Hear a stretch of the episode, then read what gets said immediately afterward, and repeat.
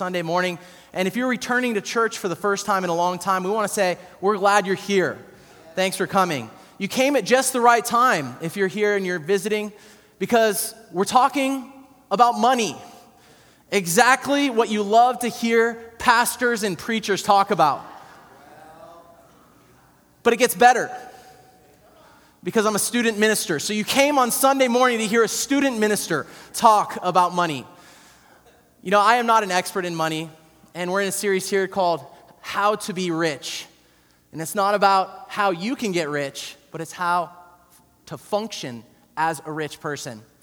And I'm grateful to be able to present to you today because I am not an expert. And many of you in here might be financial experts. Some of you guys in here might be amazing money managers. But I am not an expert, and I'm not the best money manager in the room here today. In fact, I want to tell you that I think when it comes to money, I have a lot of anxiety. I feel like this is a stressful and shameful topic for me to talk about. This is a difficult subject for me to approach. You know, and for me personally, when I have money, I feel secure. When, I, when, I'm, when, I'm, when it's going good and I'm not going paycheck to paycheck, but I feel like I'm ahead in life, the anxiety goes away.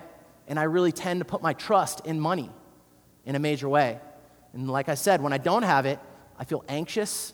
I stay up at night. Those things happen to me. And so you may not be exactly like me, or you may not experience what I've experienced. But what I would say is for all of us in here today, I think most of us don't like talking about money. I mean, I don't know how much money you make. You don't probably know how much money I make. We don't talk about how much money we give. And, and money is just, just this kind of taboo thing that we don't talk about very often. So, uh, for any of you who are guests here today, we're just glad you're here. You did come at just the right time. And I'm going to review what we've talked about last week. If you want to know more or you want to hear this lesson again, uh, probably not this lesson because you know you'll hear it today, but maybe you have some friends that need to hear it. Um, or last week you want to catch up with where we're at. You can go to lighthousecoc.com. And uh, we're also live streaming on the web, so I want to give a shout out to anyone who's listening online. Thanks so much for tuning in. And uh, what we talked about last night is the difference between feeling rich versus being rich. That oftentimes we don't feel rich. And my personal belief is that we are rich in here today, no matter what, what shoes we're sitting in. And let me tell you a little bit more about myself because there was a time, let me show you a picture of me. This is a great picture. This is a, about a, a year and a half or two years after I graduated from college. And during this time, I, what I had done since college is all I did was lead junior high ministry when I graduated from college, and I did construction jobs, and I was lifeguarding. I played a lot of sports, so I played post college, kind of played some, uh, some leagues in water polo. So I spent like 14 hours a day at the beach, and I would go and play water polo. But I had graduated college with no student debt, and I graduated with a 1986 Jetta. So I was driving my little 1986 car, 20 year old car at the time. And I was super happy because I made $900 a month from the church leading junior high ministry. Okay, so I didn't make much money. I made, you know, what I had to make from construction and lifeguarding. But I was super happy. I had the best time just goofing off with junior high kids. And when I wanted to go and do something, I went and did it. At this time, that picture was actually taken in Hawaii. I went out to Hawaii for a surf trip. I ended up moving out there, and I just stayed out there for, for six months, a couple years post college. And that was where I actually met, um, fell in love with my wife. My wife today, Viviana, we've been married for eight years. And it was during that time that we fell in love. So I was at a very carefree time during this time of life. Did I make much money? No, I didn't have any money. But I felt so rich because everything I made I had no responsibilities and very little overhead in my life. And this is the concept that we presented last week about having margin in your life that you spend less than you make, and you have this margin. And when you do that, you feel rich. I might not have been rich, but I could have been rich because I felt rich. And I believe that many people in here are already practicing these concepts and they feel rich in here today because the way they're choosing to live their lives. And other people in here, you may have felt rich at one time going on a mission trip or going to serve a poor uh, area within our community. And so there was a time in my life where I actually lived in El Salvador. My wife and I, this is about five years ago, and we had our two daughters there. And at this time, I mean, I, I did have a very high stress level because we were hustling. It was like we, between the two of us, we had like five jobs. We did everything we could to hustle to make enough money to survive at that time.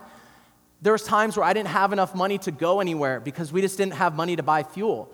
Or I didn't have enough money. We would say, hey, we need milk or we need something, and we wouldn't have enough money to go to the store and buy it because we weren't living on credit cards. It was very difficult in the system there to have a credit card and pay the credit card, and the exchange of money, the way it worked best there was just to have a cash system. So you made money, you keep it, and then you spend what you have in your hands. And that's what we did while we were there. And so there was times where we said, hey, we need this from the store. We'd go, we can't go get it. I said, hey, the surf's up today. I want to go to the beach. I can't drive to the beach. I don't have any gas. Let's go out somewhere to eat. We can't go out to eat. And that's the way that we were living our life at that time in El Salvador. Uh, God was always good to us. We were always taken care of. Even though there was times where I couldn't go anywhere or couldn't go buy something, we were very happy and I felt extremely rich. Let me tell you why I felt, let me give you an example of why I felt so rich. This one time, I was helping one of my friends. He was actually a, a pretty intense drug addict, and um, he was a surfer, and his mom had fallen down and broken her arm. I went and took her to the hospital with him. And then after this experience, and before church that day, that was on a Sunday, I got on my knees to get ready for church, and, and I was going to go to church, and I was going to get, put my clothes on. I was in the bathroom, I remember, and I just had to get on my knees, and I was weeping and weeping and praying, and I was like, the thing that moved my heart so much is I had very little. Sometimes I couldn't go where I wanted to go or go out where I wanted to go out. But when I saw this woman who had broken her arm, and when I took her home to where she was gonna, you know, stay on her dirt floor, little, you know, shanty home, that I thought, man, if my mom had been hurt, she has carpeting to walk on. She has chairs to sit in. And I just wept and wept because I realized how rich I was. Even in that time, not having very much, not being able to do everything I wanted to do, I felt like I had so much and I felt so rich. And maybe you've been on a mission trip like that, where you leave the mission trip and you just want to give away all your clothes. You wash your clothes, you brought stuff on the mission trip, and then you left the mission trip with barely anything. And maybe you've done that, but that's the way I felt in El Salvador is that, you know, I had so much more. I had opportunities that people around me just did not have. And so last week we talked about the migration of hope. The migration of hope that this is a picture of the, the earth, and you know, it's just a, a cool picture of space. And uh, I don't know if this is photoshopped or something real, but you know, that, that made me think about the Almighty God, the creator of the universe. And we take our hope and we, we move it from the Almighty Creator to the Almighty dollar. That our hope moves from during our lifetime that we will trust in God with open hands till we get stuff and we start to put our hope and our trust in riches and the things that we have. And that's when our hope goes to this almighty dollar and we have closed fist. And we think, we feel when we have money or we have things that this provides a sense of security. Okay? Maybe a false sense of security. Because when we have things that make us feel comfortable, it doesn't mean that we're okay. And at the end of our lives, I don't care how many zeros you have in the bank, all this anxiety that you had about money, when you're in your hospital bed and you're on your dying deathbed, you are not going to care what the economy is doing. Your, your hope is going to go and shift back to the Almighty God, and you're going to stop putting your hope in wealth and riches. It's going to go back. And so we decided last week that we were not going to wait till our deathbeds to put our hope in God, but we're going to do it in the middle. We're going to do it right now. And so we said this I will not place my trust in riches, but in Him who richly provides. Won't put my trust in riches, but in Him who richly provides. And so before we get started, I'm going to continue to show you where this came from in the scriptures. Um, but I want to go ahead and pray for you guys and pray for us as we communicate. Thank you, God, so much for this opportunity. Uh, Father, you are holy, you are mighty. God, you, you've created all of this that we have. And Father, in the United States, you have blessed us abundantly. I don't care if someone's a barista here, unemployed, or has seen difficult health challenges. Father, we have so much compared to the other countries in the world. And Father, we are rich here. You have let our boundaries fall in pleasant places. We give you honor and glory, Father. We do not want to place our trust in riches, but in you, God, who richly provides. Father, we pray that today that we could honor you as holy, and Father, we would open our hands towards you and that we would shift that hope that we have that we put in our, our riches and put it on you here today, right now. In Jesus' name, amen. Okay, so in 1 Timothy, uh, it's amazing that we're able to look into the Bible. And for those of you who are guests here today that you haven't bought fully into the resurrection of Jesus Christ or the Bible, I want to tell you right now, we're going to look at this ancient manuscript that gives us insights of how to live our lives. That on my own, I would not have come to these conclusions, but it directs us and guides us. The Bible is amazing. And I hope that you can write down these scriptures or look back at the website and look at the scriptures for yourselves. Get into the Bible and see what it says. Get the full context and the depth of wisdom that exists here in 1 Timothy 6. A man named Paul writes to a young church leader named Timothy, and this is what he tells him to tell people who want to follow God. And so, in a major way, this is written about what we need to tell Christians. So, if you're not a Christian in here today, you get to look into what a church leader tells another church leader to tell their people. He says, Command those who are rich in this present world not to be arrogant, nor to put their hope in wealth, which is so uncertain. It's that whole false sense of security that we put our hope in wealth, and next you know, week our money's worth nothing or it's gone. But it says command. This is a command that he tells to do, not an option. He says this is a command. But put their hope in God, who richly provides us with everything for our enjoyment. Okay, so God is the provider. Why would we put our hope in things when we could put our hope in the one who provided the things? But that's what we tend to do. So he says, Command those who are rich in this present age. That's us who are in here today. We are rich in this present age. I know some of you don't feel rich, but the opportunities we have, the place where we're at in life, we have so much. So he says, Command us who are rich in this present age to put our hope, instead of in these uncertain riches, in the provider, in God, who richly provides. And why does God do it? For our enjoyment. Okay? Sometimes we could think as Christians, we could feel guilty for enjoying things. You, you feel guilty for buying something, going somewhere, doing something. That, that is not the God. God does not want you to feel guilted, but God has provided everything for your enjoyment. So the question is this is what we covered last week that we need to make sure that our hope migrates back to God, like right now. But the question is how do we do that? How do you keep your hope from migrating into riches? He says, command people to do that. How do we do that? How are we going to keep our hearts in the right place? How are we going to keep our hearts from migrating? So he goes on and he uses command word again. Command them. So this is a command to those of us who are in here who are rich. Command them to do good. Okay, he commands us to do good.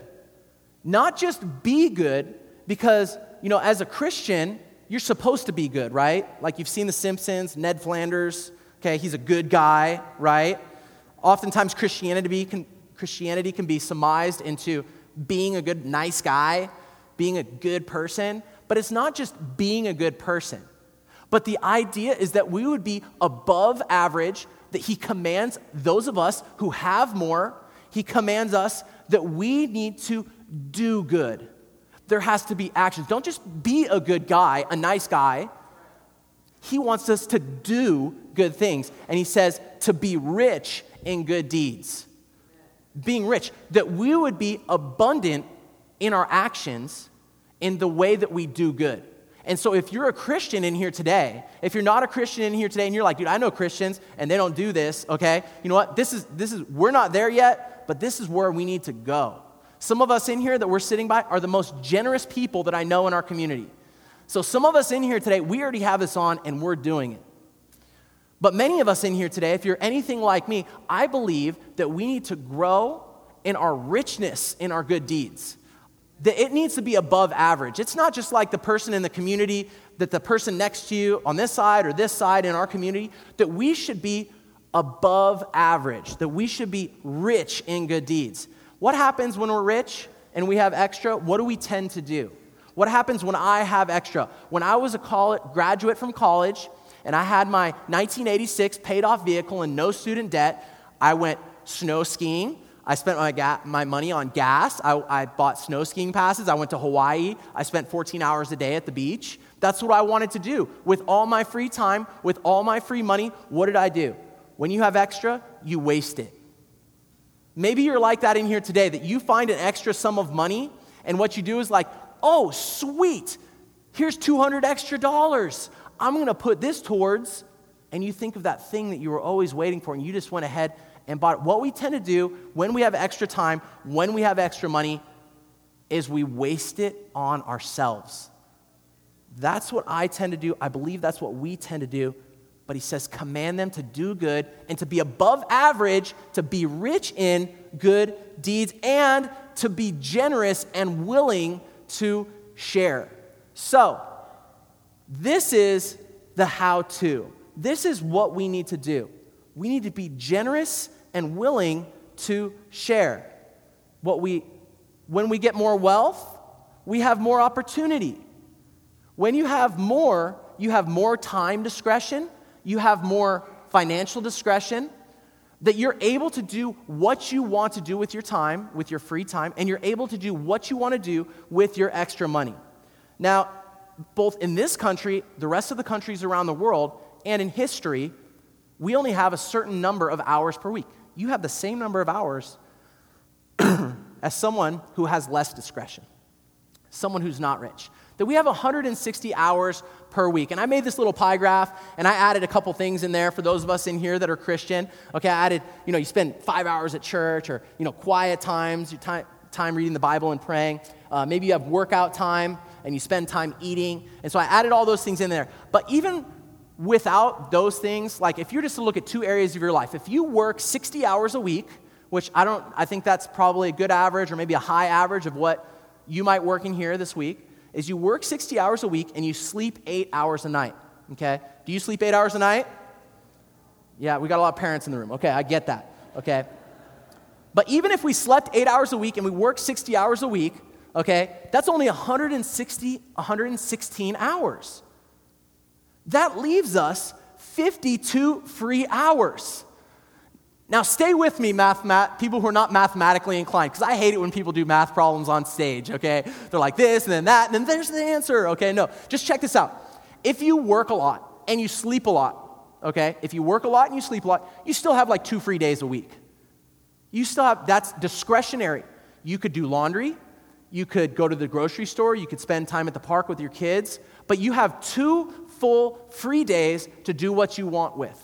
You can go exercise when we have extra, most countries in the world do not have this freedom.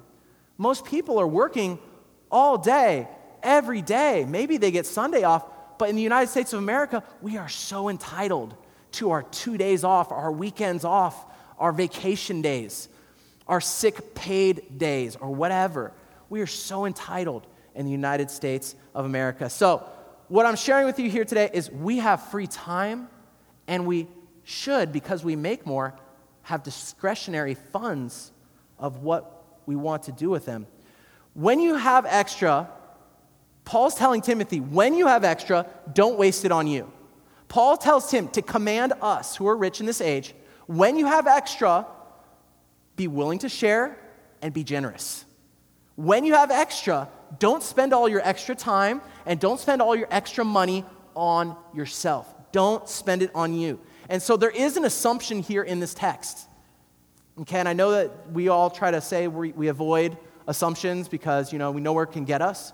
Okay? But there's an assumption here in this text that rich people don't share. Rich people are unwilling to share. And you might look at organizations that are huge, that are giving huge sums of money. You might know, have family members or neighbors who give a ton of money. They give huge quantities and piles and piles of wealth. But here's the thing let me share with you a story real quick. Back from when, before I had a car, before I had overhead, before I had any expenses in my life. It, do any of you have one of these on your curb out in front of your house?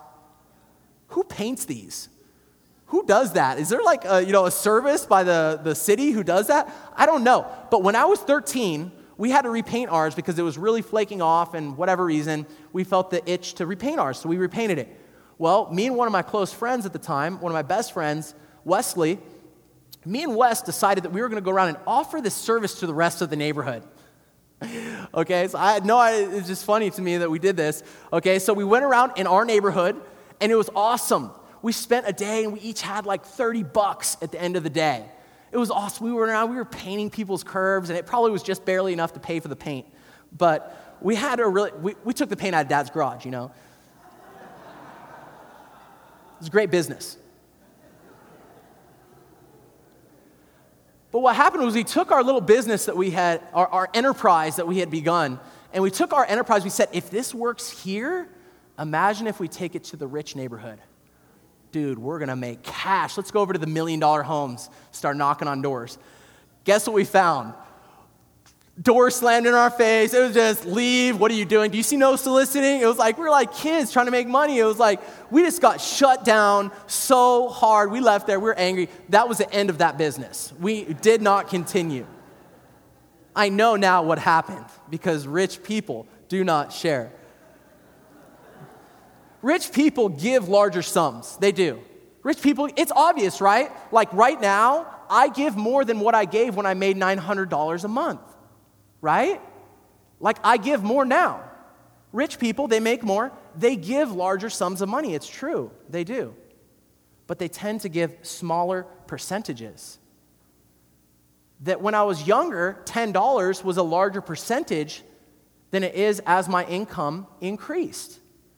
And so, as income increases, what tends to happen is the percentages go down.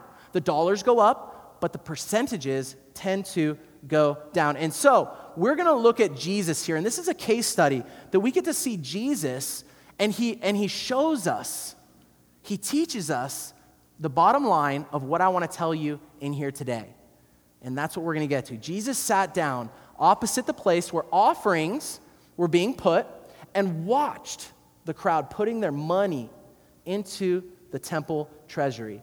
For those of you in here who are not Bible followers, you're not uh, you haven't read the Bible much in your life, um, Jesus really spoke about money quite a bit possessions and money. He used them as illustrations all the time.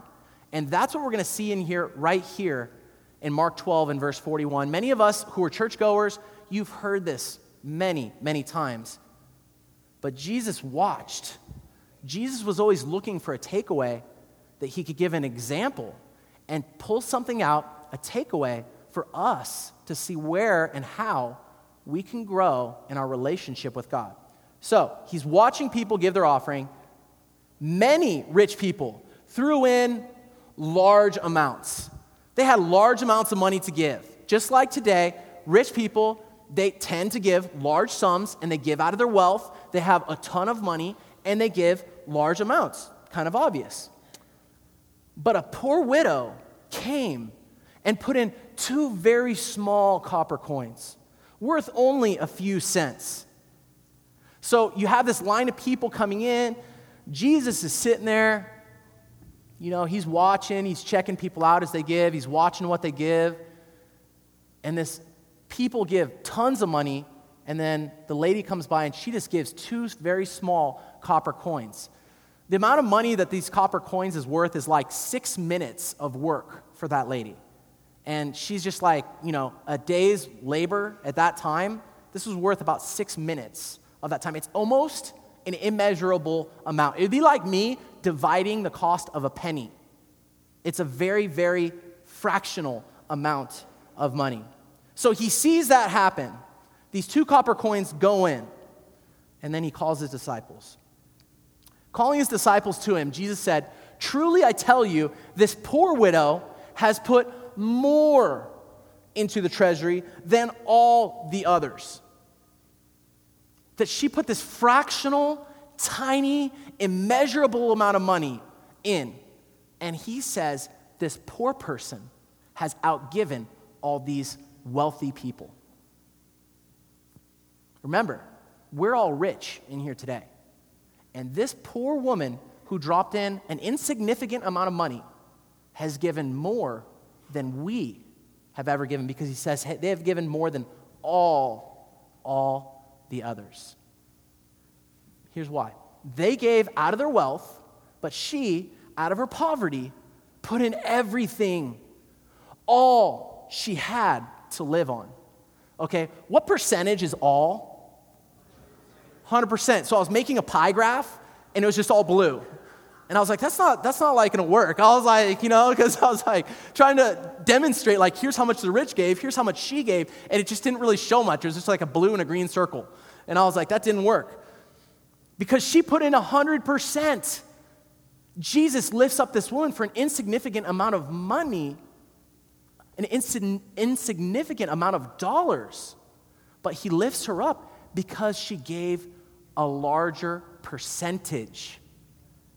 She gave a hundred percent. Here's the thing poor people always outgive rich people. Rich people should give larger sums, okay? It's expected. And higher percentages. Higher percentages. That's, that's novel. That's new. That's, that's wow. Because I make more money right now than when I had just graduated college, I should give a higher percentage. That should be implied that I give a higher percentage. Why? Because I have more discretionary funds. I'm making more money. Why can I not live on less money and be able to give a higher percentage of money? And so my assumption is there are very few, if any, people in here who have done this already. There are very few, it's just a handful, a dozen or less, that this is novel, this is amazing. This is a concept that can change the world and it gives us an insight into God's heart. God's heart is percentages trump dollars. Percent trumps dollars. And so if you've, if you've lost, you know, if you're like, I'm a high school student, I don't make any money, I'm a college student, I have $30,000 of debt, you're like, I don't get it, like, I, I don't know how to apply this, I don't know where you're going with this. Percentages always trump dollars. That God looks at the percentages that we're giving, not the zeros that we're giving. God looks at percentages, not dollars. And if you don't remember anything else in here today, or you've been emailing because I'm a student pastor talking about money, okay? Just, just click into me with me for one second and tweet this, okay? God looks at percentages, not dollars. That's the one truth that you can walk away here with today. That God in heaven, the Almighty God who created the Almighty dollar, that He does not look at the zeros that you're giving, but He looks at the percentages that you're giving. God looks at percentages, not dollar.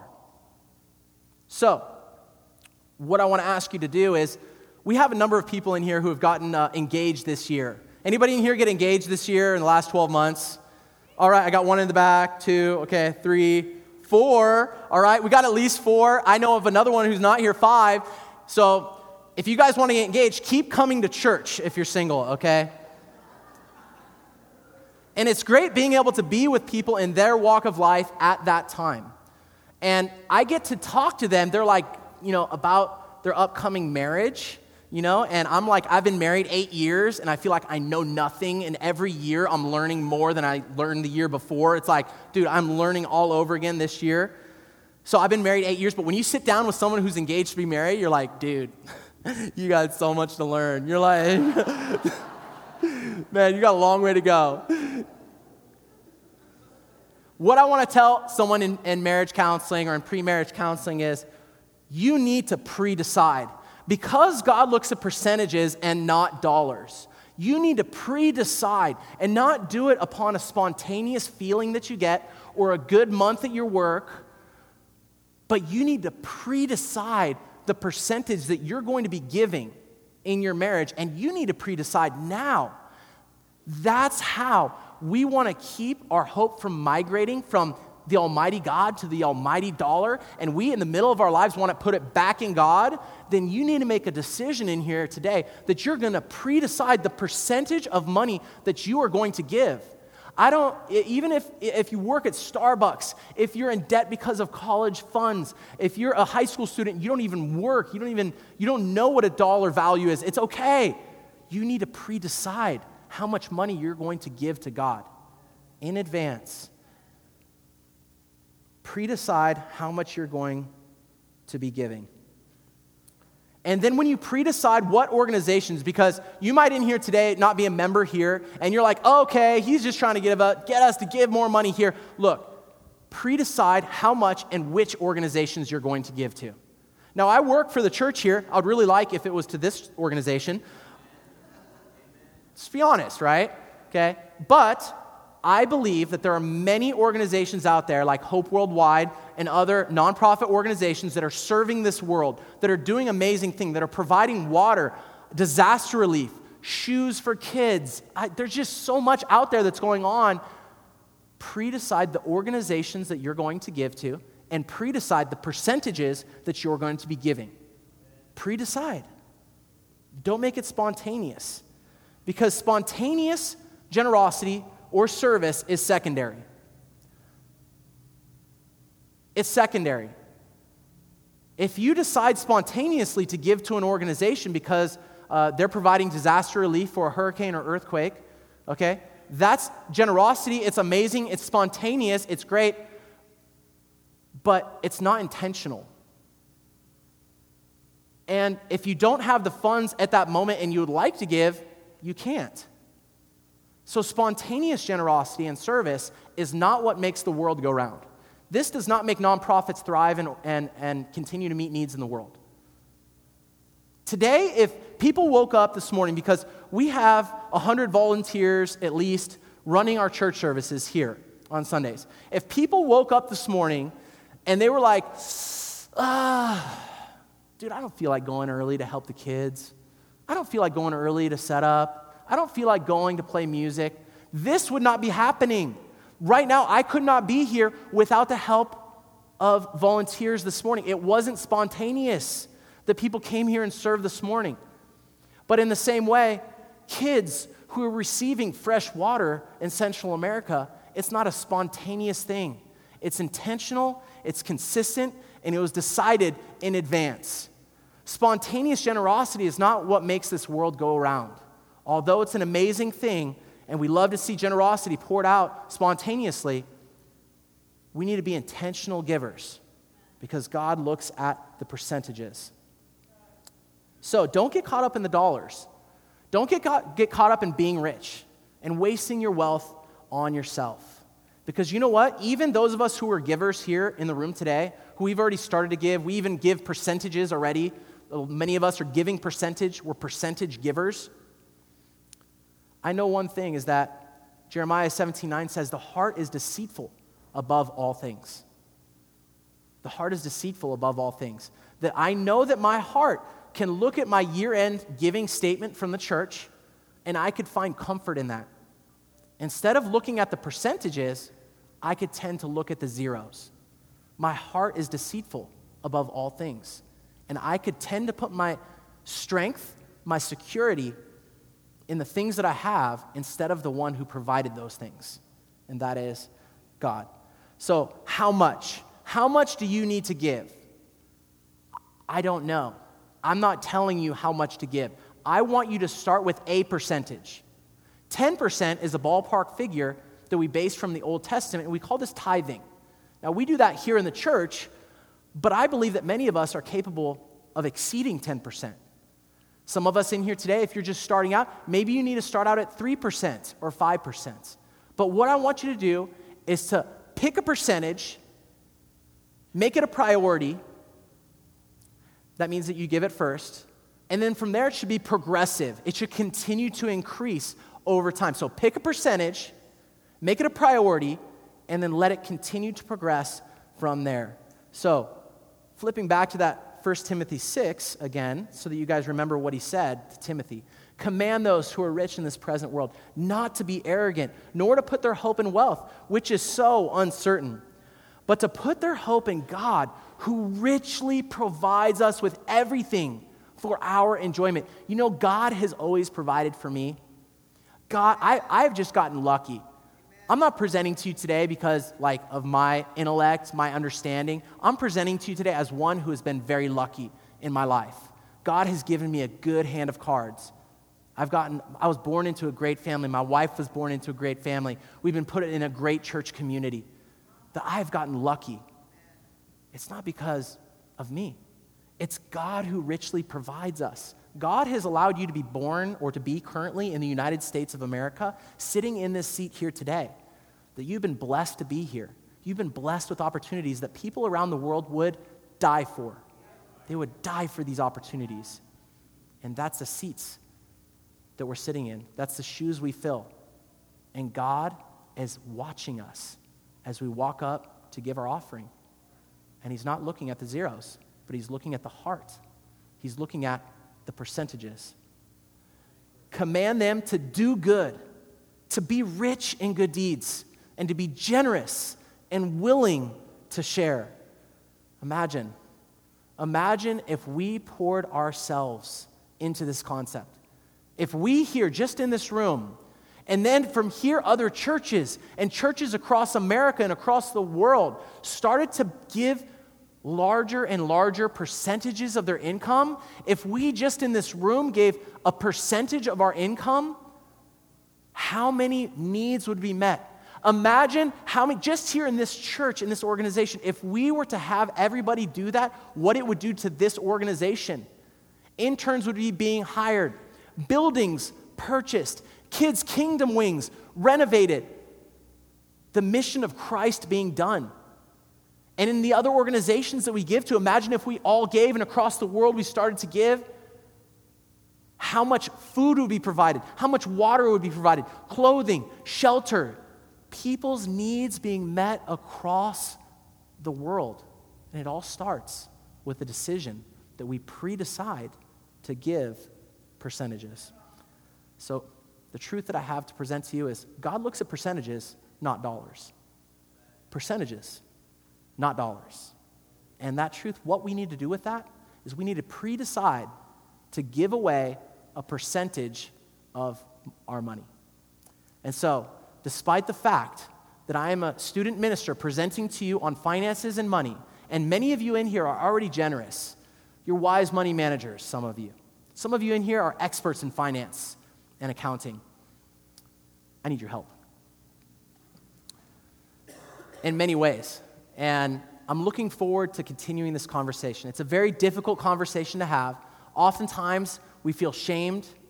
It's a very, it's a, it's a subject that we don't really want to approach. But I want to encourage you to talk to somebody in here today. Talk to somebody in here today about your income, your financial situation, how much you're giving, and how percentage giving is what you see God asking you to do here today. Now, you might disagree with that. You might feel differently here today. You might feel the pressures you're feeling because of student debt, ex marriages. I don't know. I don't know your situation. Everybody in here is in a different situation. But what I do know is Jesus watched and he saw that poor widow put it in. She gave all that he, she had to live on and he lifted her up. He said, She gave more. So let's not be deceived in here today. Let's not be deceived. Let's give out of our abundance, out of our wealth. Let's meet needs in this community and across the world by being percentage givers. And then my end hope is that we would really attain and be close to our God. That our hope would go towards God and not in riches. That we would put our trust in the middle of our lives right now in our God instead of our riches and the things that He provides. So, right now, I'm going to go ahead and say a word of prayer. I'm going to pray for all of you. I'm going to pray for myself. And I pray that you've been blessed from this information and from your experience here today. And you guys will be dismissed. Father, thank you so much for this information. Thank you, Father, for uh, just this age old passage of Scripture that I've seen so many times and seen the two copper coins given so many times in Scripture. And Father, I pray that I can be like her. I pray that I can rise to this occasion. Father, soften my heart, soften our hearts. Father, whatever financial burdens are existing in this room, health issues, uh, just financial market crashes and difficult job situations, Father, many of us are experiencing anxiety and pressure as it comes to money. I really pray that today, Father, we want to open our hands before you. We want to lay them out before you. And God, we want to let go of the things that we have. We want to let them go. We pray that with the abundance that you've given us, that we would be able to turn around and give to others and meet needs in this society. Father, help us to continue to give when we see disaster or spontaneous things that happen that we can give. Help us be able to be generous in those situations, but help us to pre decide a percentage and just to have the character and integrity to continue to give, Father, because we want our hearts to be right before you. God, you are the giver. Thank you for giving to us. And we pray that you continue bless this audience of hearers, God. Be with them as they take this information and help them to apply it to their lives this week. In Jesus' name, amen.